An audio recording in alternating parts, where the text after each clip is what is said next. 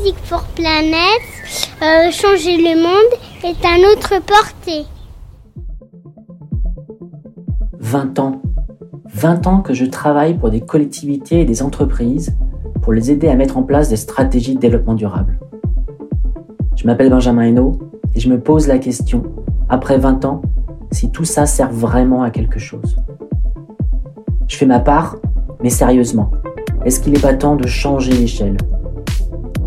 Il faut sortir des cercles bien pensants, de l'entre-soi, de ceux qui peuvent manger bio ou portent des baskets écolo.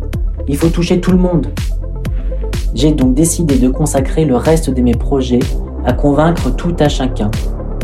Les parents, les voisins, les passants, les sceptiques, tout le monde. Comment faire? C'est le groupe marseillais Ayam qui l'a scandé il y a déjà bien longtemps. Une musique pas faite pour 100 personnes mais pour des millions. Alors nous avons créé une association dont le nom est un cri de raviment. Musique for Planet. Et chaque jour nous sommes de plus en plus nombreux. Fans de lyrique, de rap, de jazz, de métal ou d'électro. Musique for Planet, c'est utiliser la musique et les artistes comme un vecteur optimiste et joyeux pour transformer tous les citoyens en éco-citoyens. Alors vous aussi, passez à l'action, devenez musique activiste, Musique for Planet. Bonjour à tous, bienvenue dans les podcasts de Musique for Planet. Aujourd'hui, j'ai l'infime honneur de interviewer Magali Reguezza. Magali va vous expliquer un petit peu qui elle est, ce qu'elle fait. Vous comprendrez pourquoi très rapidement j'ai décidé de l'interviewer. Euh, bah, Peut-être Magali, pour commencer, qui es-tu? Quel est ton parcours Alors bonjour, je suis géographe au départ. Je travaille sur les risques de catastrophes naturelles. J'ai commencé par travailler sur les inondations, puis les ouragans, et puis euh, les séismes, les volcans, voilà. Et puis j'ai beaucoup travaillé, alors j'ai travaillé sur les crues de la Seine euh, quand j'ai fait ma thèse, et puis peu à peu, euh, bah forcément quand on travaille sur les questions hydroclimatiques, le changement climatique justement fait irruption dans le débat. Et donc je me suis mise à travailler sur la question de l'adaptation à ce changement climatique, en particulier dans les villes. Et puis ça m'a conduit à intégrer le Haut Conseil pour le climat, qui est une, une instance indépendante d'évaluation. Ouais. Qu'est-ce que c'est Alors c'est une instance d'évaluation, euh, c'est-à-dire que c'est des, des, experts, il y a des scientifiques, des ingénieurs, euh, des, des, consultants, euh, qui se regroupent pour évaluer les politiques climatiques du gouvernement français et essayer de faire des recommandations pour aller dans le bon sens. Donc on est une instance indépendante et on essaie vraiment de s'appuyer sur des, des, données factuelles. Tout ce qu'on dit en fait c'est appuyé sur des, des On n'exprime pas notre avis euh, et ça permet, on espère que ça permet d'une part de savoir où on en est au niveau français et puis de tracer des, des, chemins, des perspectives pour essayer euh, d'aider euh, les décideurs politiques nationaux, mais aussi économiques, à aller dans le bon sens. Alors la question qui fâche, on en est où d'un point de vue français sur les différentes politiques climatiques? Alors on est vraiment au milieu du guet. Euh, si j'étais méchante, je dirais qu'on est le meilleur élève d'une classe de cancre, ce qui est vraiment pas satisfaisant. Euh, en gros, euh, on baisse nos émissions, mais pas suffisamment. Et pas suffisamment, d'une part parce que d'abord, bah, les objectifs se relèvent d'année en année, et c'est bien normal. L'Europe, par exemple, a, a, augmenté ses objectifs pour 2030, donc nous, on doit suivre. Mais aussi parce que, euh, malheureusement, les impacts du changement climatique font que euh, ce qu'on appelle le puits de carbone naturel français, c'est-à-dire en gros nos forêts, nos sols, il est de moins en moins efficace. Nos forêts, même si la superficie euh, augmente, avec la chaleur, les sécheresses, avec les, les ce qu'on appelle les espèces invasives qui détruisent des arbres, avec les incendies, elles sont en très mauvaise santé et du coup, bah, elles n'arrivent plus à stocker le carbone. Et nous, on sait que pour euh, arrêter ce changement climatique, pour le stopper, il faut absolument qu'on atteigne ce qu'on appelle le net zéro émission. Ça veut dire que non seulement il faut qu'on baisse, qu'on baisse, qu'on baisse, qu'on baisse nos émissions, mais comme on ne peut pas tout arrêter, il faut aussi qu'on recapte les émissions résiduelles. Et pour ça, on comptait sur ce fameux puits de carbone. Alors le premier au monde, c'est les océans, mais il y a aussi les sols et les forêts. Et notre puits, malheureusement, bah, il va vraiment pas bien. Et donc, on est obligé de faire beaucoup plus d'efforts puisque malheureusement, bah, la nature nous aide de moins en moins. Les océans, parce que le phytoplancton capte du carbone pour la photo, par la Alors, photosynthèse Les océans, c'est une merveille hein, dans le monde. Euh, c'est à la fois le premier poumon vert, enfin, c'est le poumon vert. On parle souvent de la forêt amazonienne, c'est pas du tout un poumon vert, la forêt amazonienne. Le vrai poumon vert, c'est les océans. Et les océans, en plus, effectivement, d'abord, ils captent 90, plus de 90% de la chaleur. Et en plus, effectivement, grâce à l'action euh, des planctons, à l'action, par exemple, quand on a au fond des océans, il y a des prairies, bah, ces prairies, elles vont capter le CO2. Euh, et donc, effectivement, c'est un, un, magnifique puits de carbone. Et malheureusement, plus l'océan stocke de la chaleur, plus il se réchauffe. Plus il se réchauffe, moins il est en capacité d'absorber le CO2. En plus, on a des phénomènes de vagues de chaleur marine, de canicules, comme on a aujourd'hui euh, dans l'Atlantique Nord, mais on a eu ça cet été en Méditerranée. Et ces vagues de chaleur, d'abord, elles détruisent la faune et la flore, donc elles détruisent les puits de carbone. Et puis, en fait, elles ont pour conséquence de changer un peu la répartition des couches euh, océaniques, de la salinité. Ça, ça, change plein, en gros, de paramètres. Donc, l'océan fonctionne moins bien. Et si l'océan fonctionne moins bien, c'est tout le climat de la planète qui va encore se dérégler. et évidemment, bah, c'est un jeu de domino. Et donc, plus on réchauffe, plus l'océan se réchauffe, plus on réchauffe l'atmosphère, plus l'océan se réchauffe, plus il se réchauffe, moins il est capable d'absorber du CO2, moins il est capable d'absorber du CO2, plus la planète se réchauffe. C'est vertigineux, euh, c'est inquiétant. Tu disais qu'on était au milieu du guet pour quelqu'un qui travaille sur les inondations, les submersions. Je trouve ça euh, pas mal comme métaphore. D'ailleurs, je conseille à nos auditeurs euh, un livre, je crois que tu avais écrit en 2011 ou 12, Paris coule-t-il? Oui, j'avais. Enfin, c'est amusant. Je sais pas si c'est amusant, mais c'est un peu ce que le là c'est une expérience personnelle, mais je pense que beaucoup de collègues sont, dans cette situation-là. Quand on est chercheur, euh, notre premier boulot, c'est de se poser des questions. C'est de regarder autour de nous et de se dire, il y a des choses évidentes. Puis, bah, ces choses évidentes, elles ne sont pas tant que ça. Et donc, c'est d'abord apprendre à se poser les bonnes questions. Un peu comme un enquêteur. Euh, il y a un crime, voire euh, on n'est même pas sûr que c'est un crime. On va se demander qui a tué. Et puis, on va essayer de collecter les indices. Et puis, à un moment, bah, on va avoir des suspects. Ces suspects, ils vont on va les identifier, on va chercher à prouver. C'est ce qui s'est passé avec euh, les experts du GIEC, hein, qui peu à peu, ils font l'état des connaissances scientifiques. On voit qu'on avait des suspects, le CO2. et puis là, aujourd'hui, bah, on a toutes les preuves qui convergent. Mais quand on est chercheur, c'est vrai qu'on se dit, bah, de temps en temps, on aimerait avoir tort.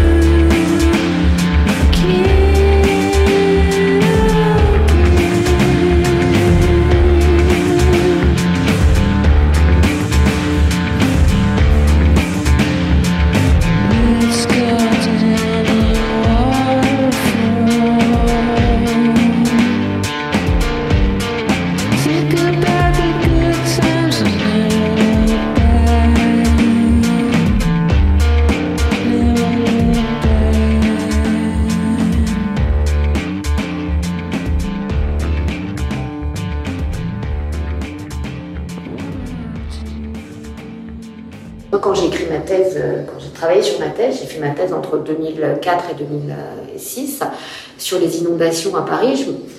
C'était très théorique puisqu'il n'y avait plus de grandes inondations depuis 1955. En fait, la dernière grande, c'était 1924, et celle dont tout le monde se souvient. Enfin, tout le monde se souvient. Euh, on a encore des, cartes postales et des récits, c'est 1910. Et, très bizarrement, euh, bah, c'était vraiment, voilà, c'était une projection de ce qui pourrait se passer, une compréhension de ce qui pourrait se passer aujourd'hui. En 2016, puis surtout en 2018, on a des, des, crues qui arrivent. Et là, je me dis, oulala, euh, oui, effectivement, j'avais raison. Et arrive 2020. Et 2020, c'est le Covid. Et le Covid a fait, en gros, c'est l'épidémie qui a fait ce qu'aurait pu faire une inondation. heureusement, euh, les réseaux ne se sont pas effondrés. Malheureusement, on a eu des morts. Euh, Et à ce moment-là, le chercheur, il devient lui-même spectateur de ce qu'il a décrit. C'est-à-dire que d'un côté, il se dit, mais c'est dingue, en fait, j'avais raison. Et de l'autre côté, il est effrayé parce qu'il se dit, oh zut, j'avais raison. Et d'une certaine manière, ce qui s'est passé pour les catastrophes naturelles sur lesquelles on a l'air depuis 60, euh, 70 ans, les mécanismes sont connus, les, euh, les causes sont connues, on a vu se mettre en place finalement les choses et aujourd'hui se dire, bah, on est contraint de gérer des héritages alors qu'on a alerté. Aujourd'hui, on voit la même chose, mais cette fois-ci plus au niveau local, au niveau mondial. Et, je vois mes collègues être dans une situation de, stupéfaction, de sidération, parce que finalement, c'est comme si vous étiez un, auteur, que vous connaissiez la fin du roman, et que vous savez que vous avez tous les moyens pour changer. Vous avez le stylo pour écrire la fin du roman. Et voilà. Et c'est un peu, vous savez, peut-être euh, pour les gens qui nous écoutent, quand euh, les tragédies grecques, le principe de la tragédie grecque, c'est que on sait comment ça va finir. Et les héros essaient dès le départ, en fait, de, changer la prophétie. Et toute l'histoire d'une tragédie grecque, c'est qu'à la fin, le héros finit par arriver à son destin après moult chemins. Sauf qu'on n'est pas dans une tragédie grecque. Sauf que justement, on a la possibilité de changer. On a les solutions, elles sont évaluées. Et, et le pire dans cette histoire, c'est qu'on sait qu'en plus, si on les met en œuvre, on va mieux vivre. Euh, donc en fait, on a un diagnostic, on a les traitements, ils sont accessibles, ils sont efficaces, on en connaît les effets secondaires, donc on sait aussi comment on peut atténuer les effets secondaires, et on connaît tous les bénéfices. Et, ben non. Il y a un peu peut-être euh, en face de ces, euh, de, ces enjeux et les solutions qu'il faudrait mettre en place, un peu une, une lecture presque de de plafond de verre auprès des citoyens. C'est-à-dire que certains disent euh, je fais déjà beaucoup d'efforts euh, par ailleurs. Euh, les entreprises, c'est pareil, elles font beaucoup de choses. Elles disent bah, s'il n'y a pas la concurrence qui bouge, si nous on bouge plus sur des sujets environnementaux, on va créer du coup un déficit commercial de notre côté sur des enjeux de concurrence. c'est le rôle des pouvoirs publics et d'une certaine façon trouver des angles d'incitation de, et de coercition. On a quand même tous en tête euh, la taxe euh, euh, sur les carburants avait, que le gouvernement va essayer de mettre en place il y a quelques années. Ça a donné une réponse de gilet jaune. Le sujet n'est pas simple. Alors le sujet n'est pas simple, il y a deux choses qu'il faut distinguer. D'abord, il y a cette idée d'action individuelle. En gros, face à des, à des, à des risques, et euh, c'est pas simplement le changement climatique et ses effets. Hein. Moi, je l'ai vu sur les inondations. Il y a deux options dans ce qu'on appelle la modernité, c'est-à-dire la manière dont en Occident on a construit notre rapport au monde. Euh, alors, quand je dis on, c'est vraiment bah, notre histoire, notre culture, les récits qui ont été portés par la littérature, par les arts, par les autorités morales, les, euh, euh et qui s'est imposé, qu'on le veuille ou non, au niveau mondial. En gros, il y a deux options. Un, la technique. Et c'est logique puisque dans la modernité, la technique a un projet d'émancipation. C'est par la technique appuyée sur la science qu'on est plus libre. Ce qui est vrai. Ce qui est vrai. La technique libère.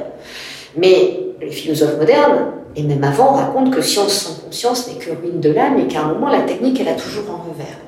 Et c'est d'ailleurs aujourd'hui ce qui apparaît dans ce qu'on a appelé l'anthropocène, qui est une nouvelle histoire de notre rapport au monde, cette modernité qui réfléchit sur elle-même et qui se rend compte que c'est la technique qui l'a libérée qui est aussi aujourd'hui une menace pour elle-même parce que c'est les conséquences des révolutions industrielles, des révolutions agricoles qui ont permis de mieux vivre, de mieux manger, de mieux se loger, qui reviennent par effet boomerang en nous rappelant que bah, cette technique, elle ne peut pas nous affranchir à un moment des, limites physiques et de la finitude planétaire. En tout cas, pas tout le monde. Donc, on a la technique d'un côté, et cette course à la technique, on la voit aujourd'hui avec ce débat sur euh, on va trouver une solution miracle, une, innovation de rupture qui va nous permettre de faire tout comme avant. Et quand on, a, quand on critique ça, quand on dit attention, euh, bien sûr qu'il faut des innovations, mais ces innovations elles coûtent cher, elles ne sont pas accessibles à tout le monde, elles mettent des années. Hein, on, est, on est en train de discuter tous les deux. Il y a par exemple un téléphone portable, il a fallu 10 ans que les téléphones portables s'imposent. Et, ben, le changement climatique, il ne va pas attendre 10 ans. Si on attend 10 ans euh, pour que la technique arrive, bah, euh, d'ici là, ça se sera réchauffé. Donc d'un côté, il y a la technique, et qui fait qu'on a des débats un peu clivés, très clivés, avec des accusations de bah, si t'es pas pour euh, telle ou telle technologie, tu es forcément régressif, tu es forcément arriéré, tu es forcément anti-progrès. Puis de l'autre côté, il y a cette tendance à dire, bah, du coup, si c'est pas la technique, on va aller vers les individus, vers les entreprises, euh, vers vraiment l'entité individuelle. Euh, et on va transférer sur elle la responsabilité du coût et les coûts euh, de l'action, parce que l'action, ça a un coût. Avec derrière un discours moral. Ce qui est insupportable, évidemment, parce que les gens disent on n'est pas des gamins. et donc il y, a un côté culpabilisation qui est aussi très, très lié à notre historique culpabilité religieuse, bâton notre couple, etc., qui fait que c'est très mal vécu parce que derrière, on ne se rend pas compte que l'action individuelle, individu en tant que personne, en tant qu'entreprise, en tant qu'exploitant, en tant que euh, les entités, si, tu veux, bah, cette action individuelle, elle est forcément encastrée dans des dimensions collectives qui la permettent. Et donc, euh, c'est bien beau de dire aux gens, bah oui, euh, tu dois faire ci, mais si tu n'as pas les alternatives qui existent, euh, si tu n'as pas la possibilité d'accéder à des ressources qui vont te permettre de changer, ben, ça ne marche pas. Et par exemple, quand on regarde les enquêtes d'opinion en France, contrairement à ce qu'on raconte, il y a par exemple l'ADEME, qui est une agence euh, nationale qui regarde, qui fait une enquête au long cours depuis les années le début des années 2000 sur que pensent les Français de l'environnement. La proportion des Français qui, qui considèrent que le changement climatique c'est un problème qu'il va falloir changer, qui est prêt à changer, elle a toujours été supérieure à 60%. Aujourd'hui, elle est près de 70%. En gros, il y a deux tiers des Français, plus de deux tiers des Français, presque trois quarts, qui considèrent que oui, le changement climatique est là, qu'il impacte nos vies, qu'il les transforme, qu'il va falloir changer, mais que euh, et qui sont prêts à changer. Et quand on parle des gilets jaunes, on oublie d'abord les gilets jaunes. Oui, la taxe carbone, c'est l'admettre. Mais qu'est-ce qu'il y a derrière? Il y a surtout le fait qu'on a des ménages qui se sont paupérisés, qui n'ont pas accès à des solutions de transport alternatives parce qu'il n'y a pas de transport en commun, parce qu'il n'y a pas de télétravail, parce que les infrastructures n'ont pas suivi, parce que derrière, euh, euh, l'accès à des mobilités décarbonées n'est pas là. Et donc effectivement, pour eux, la contrainte, elle est énorme parce que euh, on dit on va, on va mettre une taxe, mais évidemment, quand on gagne 1500 euros par mois et quand on en gagne 15 000, 200 euros en plus d'essence, c'est pas exactement la même chose. Et donc en fait, derrière, c'est un sentiment d'injustice et d'injustice qui se retrouve au niveau national parce que c'est la double peine. Plus on est fragile socialement et économiquement, plus on est exposé et vulnérable aux effets du climat qui change. Mais plus aussi on est exposé et vulnérable aux politiques d'atténuation du changement climatique, c'est-à-dire celles qui permettent de réduire les émissions. Quoi qu'il arrive à la fin, ce sont les plus fragiles qui payent et qui disparaissent. Et donc sous l'enjeu de cette transition et au-delà de cette euh, révolution technologique, industrielle, agricole, euh, qu'on appelle mobilitaire, c'est la justice, c'est l'équité. C'est de faire en sorte que ceux qui ont déjà le moins ne soient pas encore fragilisés. Que ceux qui au contraire ont le plus et qui statistiquement sont les plus émetteurs, eh bien, fassent le plus d'efforts parce qu'aussi ils ont le plus de marge de manœuvre. Et souvent ces efforts pour eux seront indolores. Sauf que tu comprendrais que quand on parle de justice et d'équité, c'est-à-dire quand on considère qu'il faut donner plus à ceux qui ont le moins pour qu'ils puissent avoir les mêmes, la même égalité des chances, derrière il y a une question de, subjectivité. Autant l'égalité, je la mesure. C'est facile. Enfin, c'est facile. Je dis, voilà, chacun a X et je, je détermine X et je divise en parts égales. Si maintenant je dois découper les parts non plus de manière égale, mais de manière proportionnelle à quelque chose, il faut que je regarde dans quelle proportion et surtout par rapport à quoi. Et évidemment, bah, on ne va pas tous être d'accord. Donc c'est là qu'il y a besoin de politique. C'est là qu'il y a besoin de politique au sens de délibération. C'est-à-dire, on se met autour de la table, on ne va pas être d'accord. Parce que chacun a ses intérêts. Et puis surtout, il y a des gens qui ne vont pas pouvoir accéder autour de table. Parce que quand on est pauvre, parce que quand on n'a pas la parole facile, parce que quand on n'a pas le champ culturel, le champ technique, on est tout de suite exclu des délibérations. Donc il faut remettre de la délibération. Et cette délibération, elle va aboutir à des compromis. Et aujourd'hui, ces questions environnementales, elles sont totalement dépolitisées. On est dans des caricatures autour de mesurettes, plus ou moins de nucléaire, euh, est-ce qu'il faut des bassines, est-ce qu'il faut des piscines, est-ce qu'il faut des jets privés. Au lieu de se poser la question, dans quelle société on veut vivre sur quoi on veut jouer. C'est pour ça que moi je me bats pour qu'on arrête de parler de transition écologique. Parce qu'en fait, c'est pas le sujet. Le sujet, c'est l'école, le logement, les transports, le travail et les métiers qu'il y a derrière. C'est la justice sociale, c'est la justice entre les générations, c'est la prise en compte des exclus, des malades, euh, des gens qui sont euh, sur le bord de la route, mais c'est aussi des stratégies d'entreprise, c'est aussi euh, des relations à notre qualité de vie, à ce qu'on mange, à ce qu'on consomme au quotidien. Et donc derrière, c'est finalement un récit. Et c'est pour ça que la musique, c'est super important. Parce qu'en fait, ce qui nous manque aujourd'hui, c'est un récit.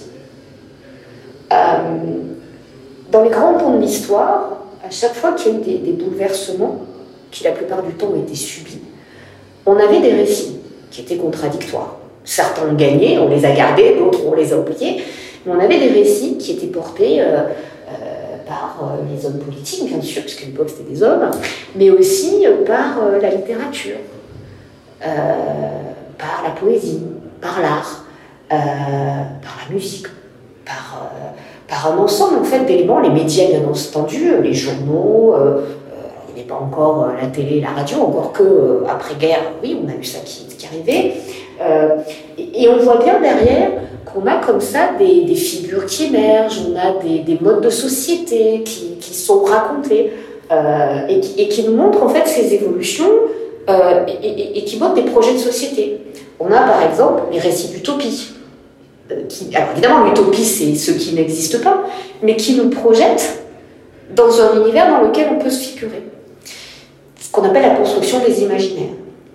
Et c'est intéressant pour les historiens parce qu'évidemment, quand on regarde a posteriori euh, ces récits et leur incarnation matérielle, on comprend mieux les sociétés, on comprend mieux ce qui a bougé, ce qui n'a pas bougé, on comprend aussi ce qui a été abandonné euh, et puis ce qui a été conservé et ce qui réémerge de temps en temps. Aujourd'hui, on manque cruellement de récits. C'est-à-dire qu'on n'est pas capable de se dire, mais à quoi pourrait ressembler une société zéro carbone? À quoi pourrait ressembler une société dite de la sobriété? Est-ce que c'est du sang et des larmes? Est-ce que c'est euh, la caverne en peau de bête? Ou est-ce que c'est un monde euh, agréable à vivre? Euh, On mange mieux, on se loge mieux, on vit mieux, on se respecte. Et donc, ce qui est, assez fascinant, c'est que d'un côté, on a une société qui est, qui perclue par les émotions, il y en a partout. La colère, la peur, l'angoisse, euh, euh, des, émotions d'ailleurs assez négatives, euh, avec aussi des lieux de communion, le concert par exemple, la solidarité. le fait qu'on arrive encore à trouver ces lieux, on est capable de se parler entre générations, voire dans la musique classique par exemple, être ému par des notes qui ont été écrites il y a des siècles. Moi, je me pose toujours la question, euh, euh, mes enfants, quand ils seront grands, ils elles sont petites dans les filles, euh, dans 20 ans, elles seront adultes, quand elles écouteront les quatre saisons de Vivaldi, qu'est-ce que ça pourrait être, puisque les quatre saisons, elles ne ressembleront plus du tout aux saisons qui étaient celles de Vivaldi et que moi j'ai connues enfant.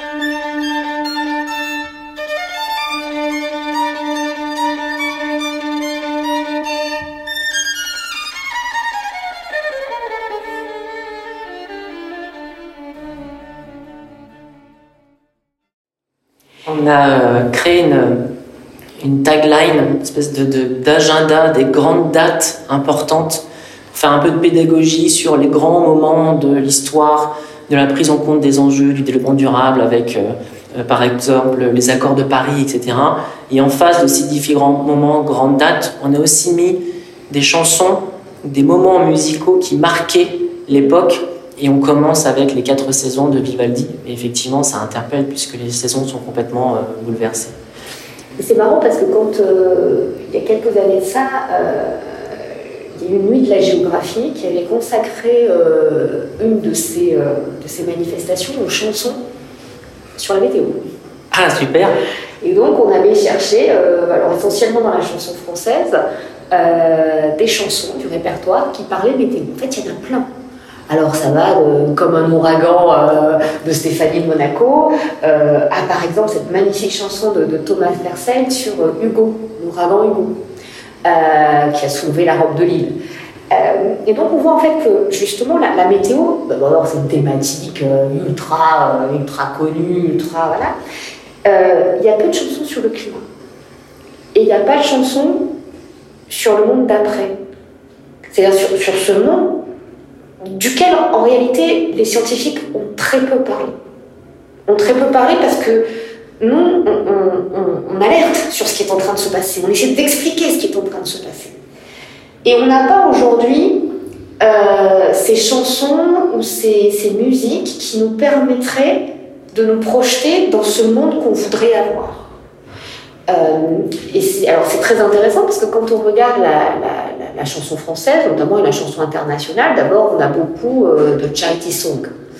Euh, la, catastrophe climatique a fait couler beaucoup de partitions. moi, quand j'étais petite, on chantait Loin du cœur et loin des yeux. Alors, c'était pas justement, d'ailleurs, c'était sur les famines qui étaient des catastrophes politiques et pas forcément climatiques. Mais c'est vrai que sur, euh, voilà, on a plutôt cette habitude des, chansons euh, qui vont arriver pour, euh, pour récolter de l'argent sur, sur ben voilà, une catastrophe qui est liée à un cyclone, à une inondation, etc. On n'a pas, on a beaucoup de chansons aussi dans le répertoire d'engagement politique. J'ai écouté là ce matin en arrivant Delpech qui chantait que Marianne était jolie sur les républiques ou Nuit brouillard de Ferrat. Enfin voilà, on a ces chansons qui aujourd'hui sont d'une actualité assez cruelle. Euh, on n'a pas forcément l'équivalent sur les questions environnementales. Alors on pourrait se dire d'une certaine manière que quand on a des chansons qui vont parler euh, de la pauvreté, de la fragmentation sociale, euh, du déficit d'accès à l'éducation, effectivement, ce sont des chansons qui en réalité nous parlent du climat. Parce que c'est dans ces facteurs de fragmentation du corps social que, euh, que finalement se crée la vulnérabilité au climat, mais aussi l'incapacité à, sortir euh, de la situation actuelle. Il faut bien comprendre que plus la société est inégalitaire, plus elle est fragmentée, moins on pourra faire face au changement climatique. Ça c'est intéressant parce que c'est une, une vraie passerelle qu'on a du mal à activer puisque lorsqu'on rencontre euh, des, des, artistes, alors tu sais dans le, le secteur qu'on appelle les musiques urbaines, donc euh, rap, euh, R&B et, et, et, dérivés.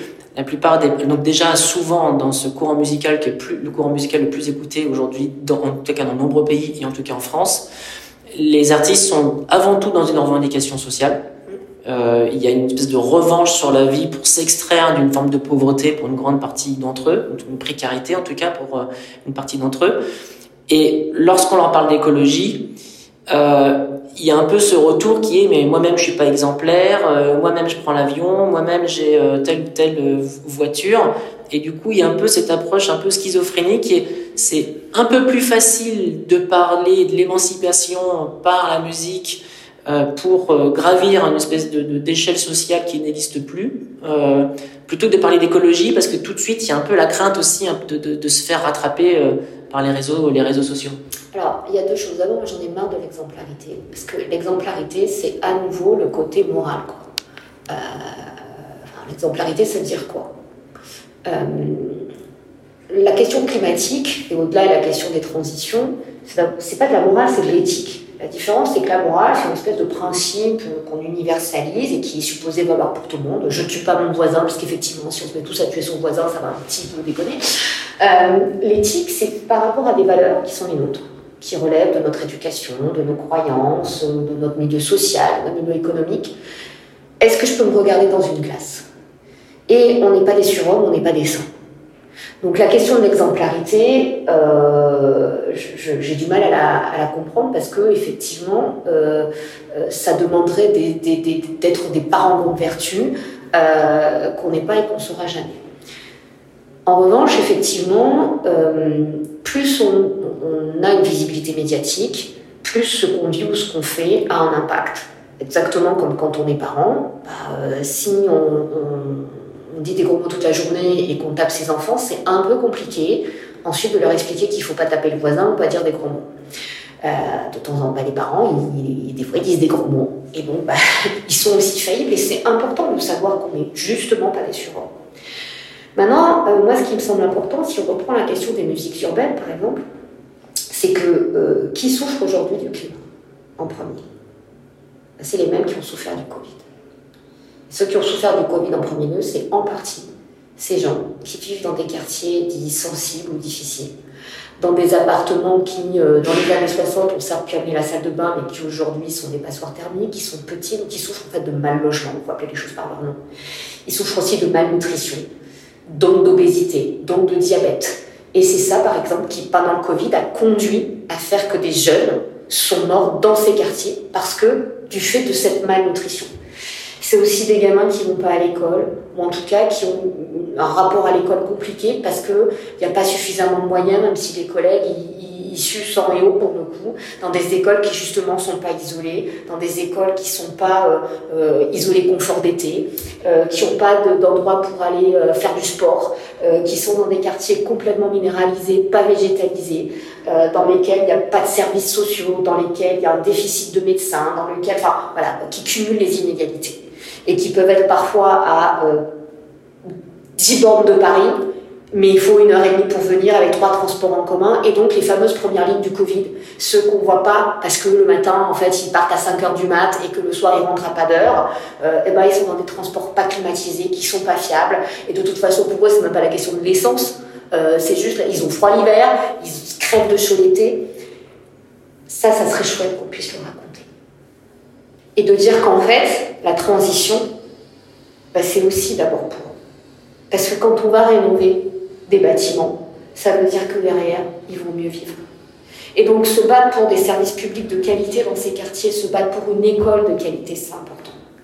Et si je change par exemple de récit, on a euh, beaucoup, euh, on est tous d'une certaine manière en lien avec des gens, soit familialement, soit dans nos voisins, etc., qui ont une histoire euh, mobilitaire euh, différente, qui viennent de régions différentes, des gens du sud qui sont allés au nord, des gens du nord qui sont allés au sud, voire des gens qui ont migré.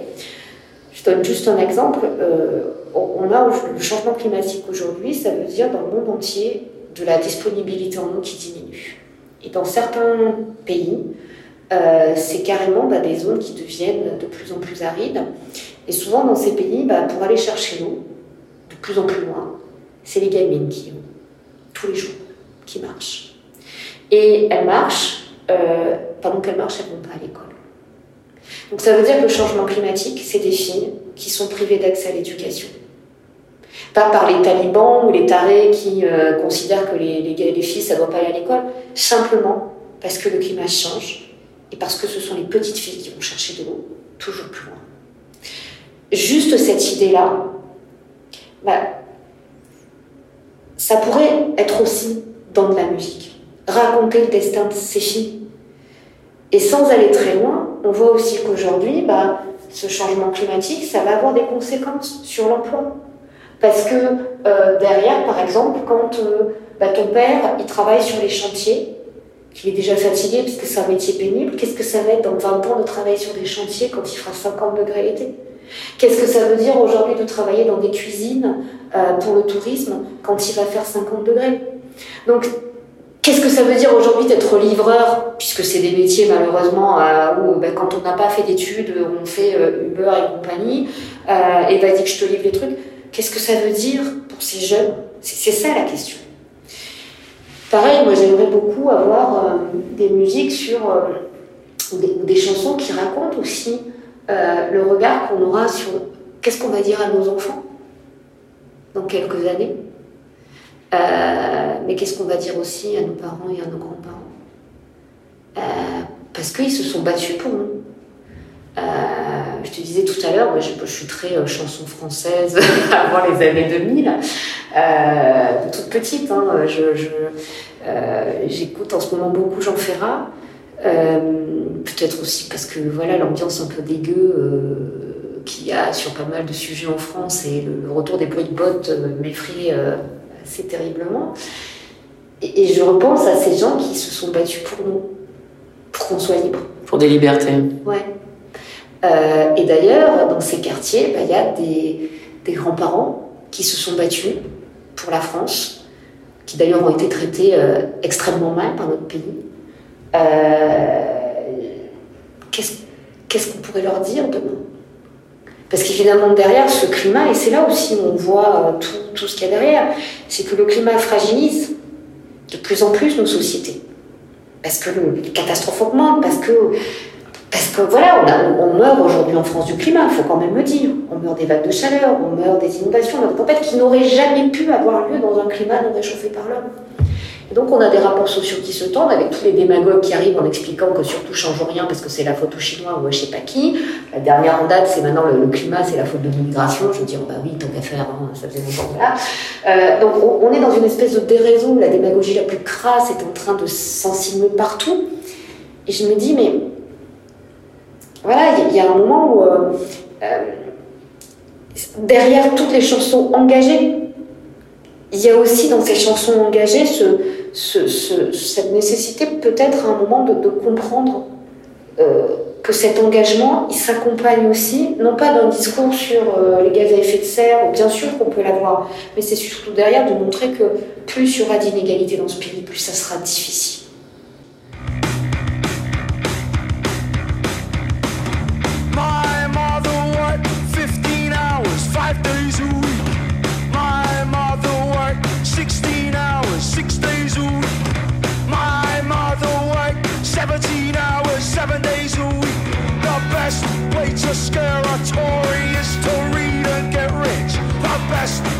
Scare a torn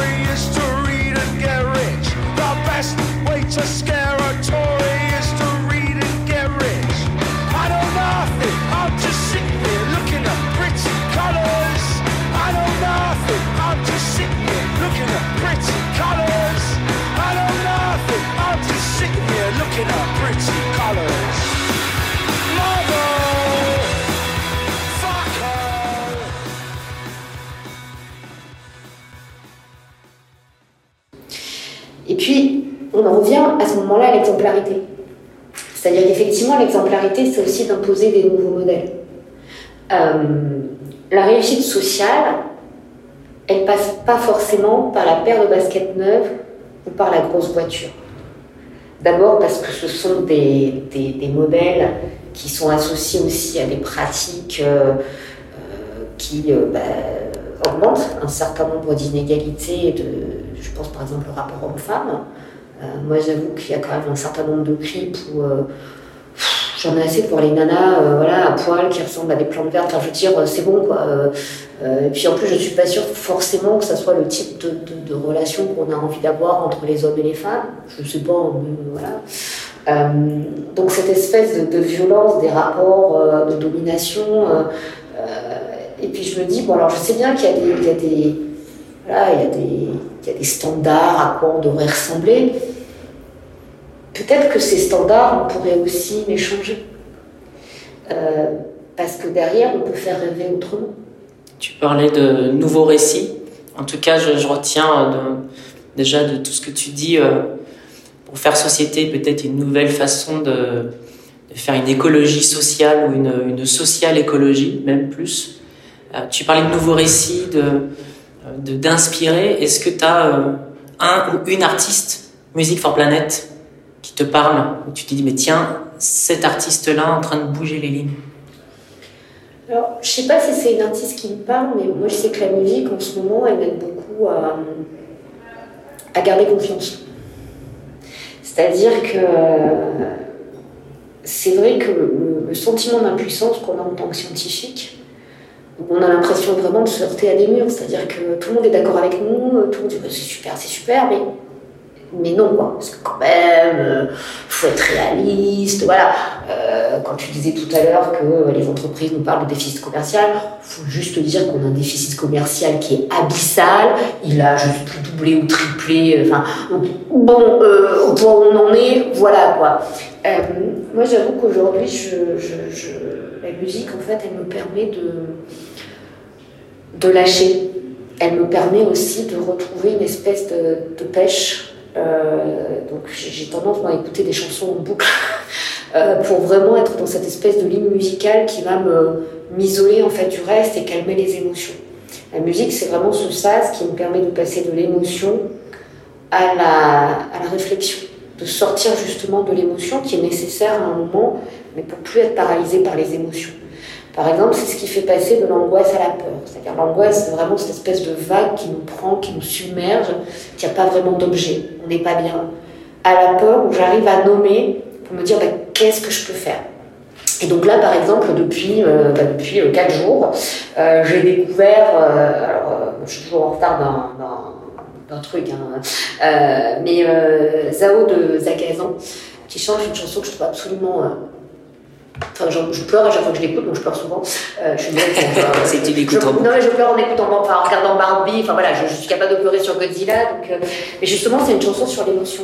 Ça s'appelle La Symphonie des éclairs et elle raconte l'histoire d'une petite fille qui est submergée par les émotions tout le temps et qui n'arrive pas, à, qui sait pas quoi faire de ses émotions. Euh, donc elle, elle, pleure et elle crie. Alors les adultes la regardent en mode mais, mais qu'est-ce que t'as ma cocotte? Puis alors évidemment, quand elle arrive à l'adolescence, ça ne s'arrange pas vraiment, parce que là, l'explosion des émotions, elle se dit, mais attends, euh, qui, va vouloir de moi Enfin, je, suis une tempête, euh, voilà.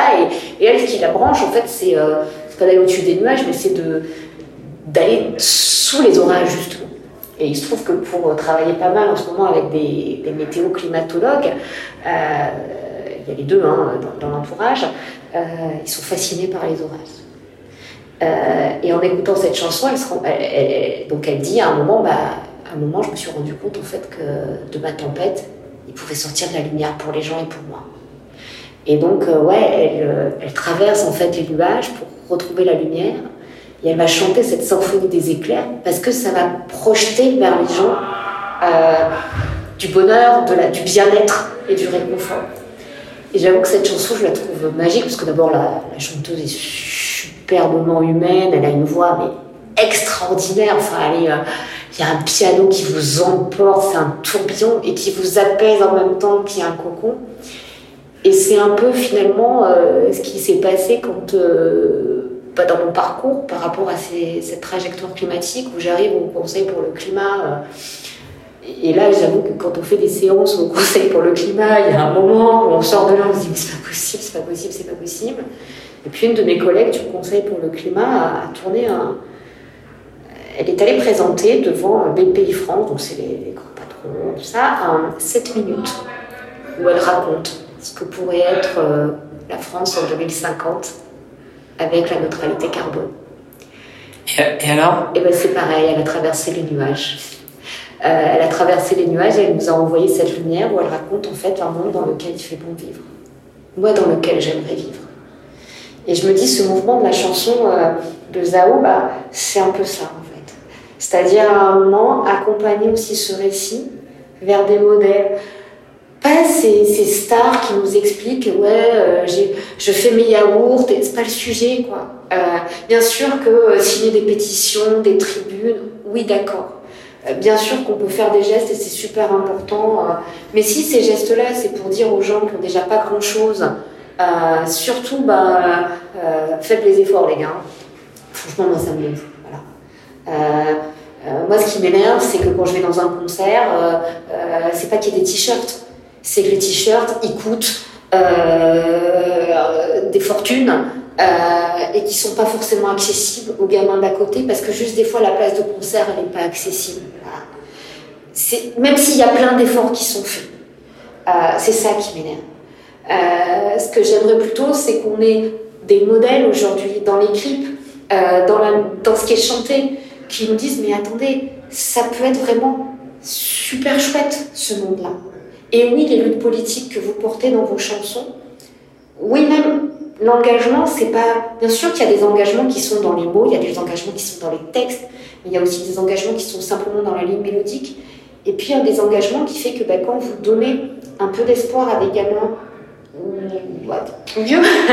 quand vous apportez euh, cette émotion qui va permettre aussi à un moment de libérer l'anxiété, bah, c'est super. Moi, je vois des, étudiants qui euh, ont vraiment souffert des anxiétés de manière très violente, puis en post-Covid, ça a été super dur, et qui s'accrochent à la musique. Et donc, quand un, auteur, un compositeur ou un interprète donne cette musique, donne cette ligne musicale, c'est déjà une forme d'engagement dans le mieux-être. Si après, derrière, évidemment, on peut avoir quelque chose qui soit pas de l'ordre de la morale ou du petit geste, mais qui soit vraiment des chansons, soit qui expliquent, soit qui permettent effectivement de se projeter, soit qui sont des lieux de mobilisation contre des choses qui sont profondément injustes. Ouais, ça a un sens. Évidemment que ça a un sens. Et donc la musique, comme d'ailleurs euh, dans mon rapport du conseil, on l'a écrit, la construction de ces nouveaux récits, ce qu'on appelle maintenant les narratifs, qui ne sont pas juste des éléments de langage qu'on reprend, c'est pas ça, ils passent par tous les médias. On parle beaucoup des journalistes, on parle beaucoup évidemment euh, tout ce qui est derrière les réseaux sociaux, les podcasts, les enseignants, la musique en fait partie. La musique en fait clairement partie. Alors après, est-ce qu'un jour on aura des images aussi fortes que euh, qui, qui, joue du violoncelle sur le mur euh, Est-ce que peut-être euh, quelqu'un qui va jouer du, violon du violoncelle sur une île qui va disparaître ou sur un glacier. Je crois que ça a été fait d'ailleurs. Hein, oui, bien sûr. oui, bien sûr, si on peut diminuer sa consommation, par exemple en renonçant au jet privé, voire à l'avion, et en faisant ses tournées avec des bus bas carbone, enfin, bien sûr, bien sûr. Après, là aussi, il faut faire attention la réduction de la demande, c'est pas que la sobriété, c'est aussi des gains d'efficacité. Et la sobriété, c'est pas renoncer à tout, c'est se poser la question de ce qui est essentiel. Et je donnerai juste un exemple. Pendant le Covid, les besoins essentiels, on s'est rendu compte que les liens étaient essentiels. On se serait sans doute rendu compte aussi que la musique l'était. Et heureusement que les artistes, en fait, ont tout de suite trouvé des moyens par les plateformes, de continuer à faire de la musique. Euh, le confinement sans bouquin et sans musique, je pense qu'on serait devenu cinglé.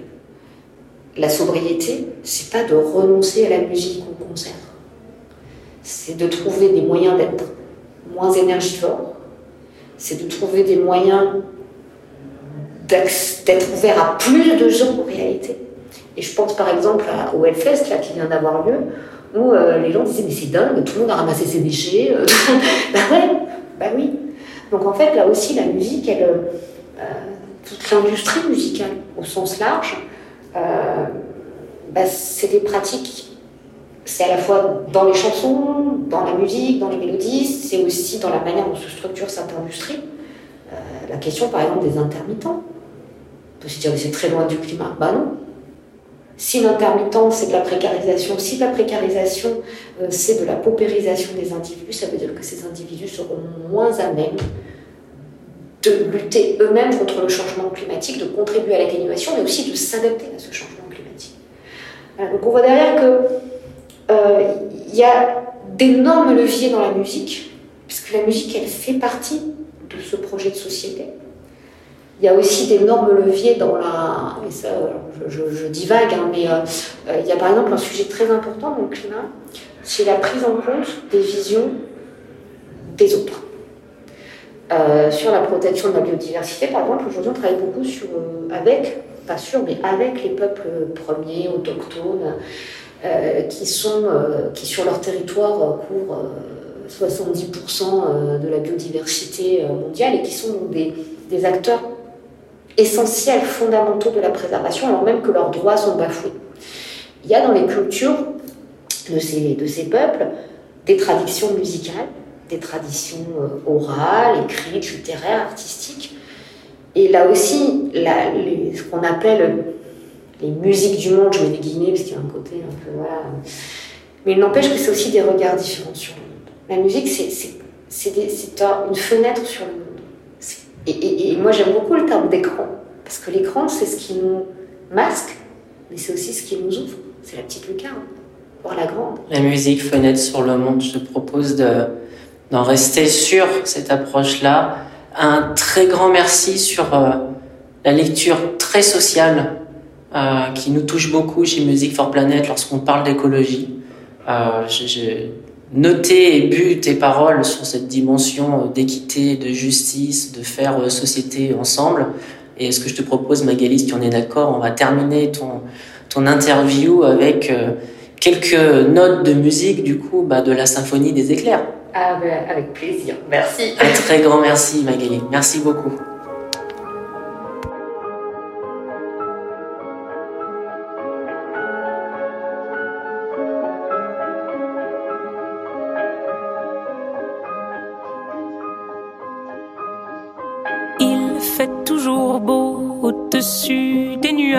Mais moi si j'étais un oiseau, j'irais danser sous l'orage, je traverserais les nuages comme le fait la lumière, j'écouterais sous la pluie la symphonie des éclairs